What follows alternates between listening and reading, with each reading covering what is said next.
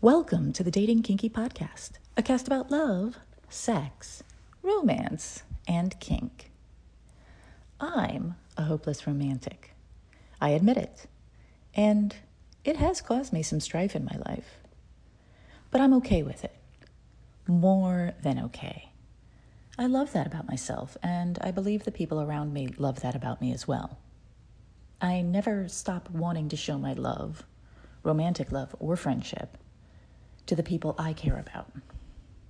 And over the years, I've researched love and what it means and how it affects us. The love drug. The brain is a most astounding organ. It works 24 hours a day, 365 days a year, from birth until you fall in love. it's a joke, really. The brain doesn't stop working. But in all seriousness, when you fall in love, the brain does stop working in the way it usually does, and we are thrust into some sort of semi drugged alternate reality. And not the drugs are bad, okay type of drugs. The natural highs our own bodies and brains give us for doing whatever they think we should be doing. In this case, heading towards procreating and possibly continuing the species. But don't be fooled. Just because it's a natural high doesn't mean that you're any safer or that it won't sting as much or make you act any less foolishly than if you have too many drinks or smoke some of that devil's lettuce. In fact, in many cases, it's more so. Let's take a gander at the heavenly cocktail your brain forces on you when you get twitterpated. Dopamine. Dopamine is part of your body's reward system. It's released during eating, listening to music, having sex, and falling in love. It's what makes you feel all gooey and happy to see your new affection, or even just to hear their name. Oxytocin, also known as the love hormone.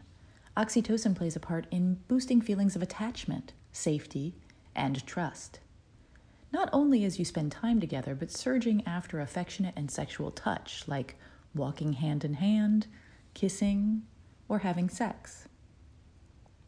Androgens, a group of hormones that includes testosterone, increase your desire for sex with the person you love.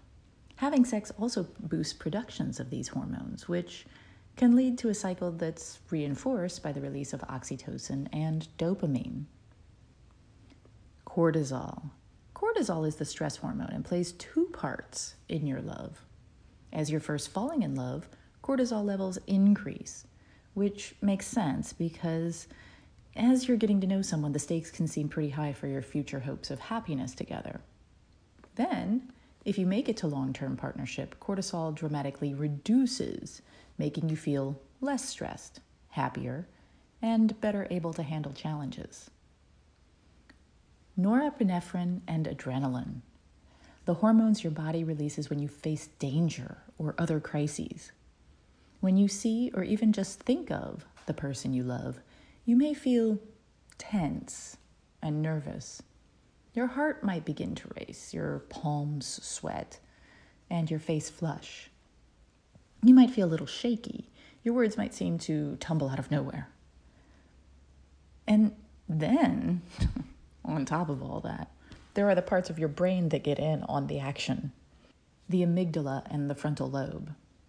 When you fall in love, the amygdala and the frontal lobe, parts of your brain responsible for helping you detect danger and make good decisions, respectively, step out for a smoke break, leaving you lacking these essential skills.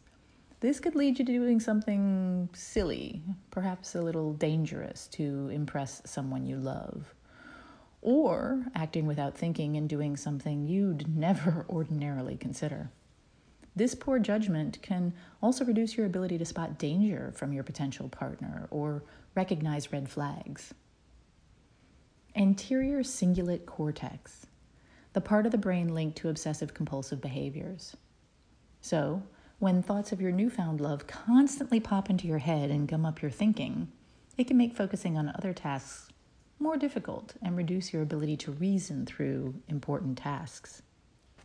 So, yeah, just a bit of fun and a whole lot of truth. Our brains are all about us falling in love and try to make that very easy. And in doing so, make us more than a little bit crazy. Has your brain ever shut itself down over love? Did you ever do something you regret? Thank you for joining me today. If you loved this episode, please share it with others who would enjoy it. And please do join me at datingkinky.com. It's built by Kinksters for Kinksters, poly, queer, trans folk, and anyone not quite vanilla. And it's free. Find me on FetLife as Nookie Notes, and on Twitter, Pinterest, YouTube, Facebook, and Medium as Dating Kinky. We're on Instagram as Dating Kinky Official, all one word. Have a kinky day, and I'll catch you next episode.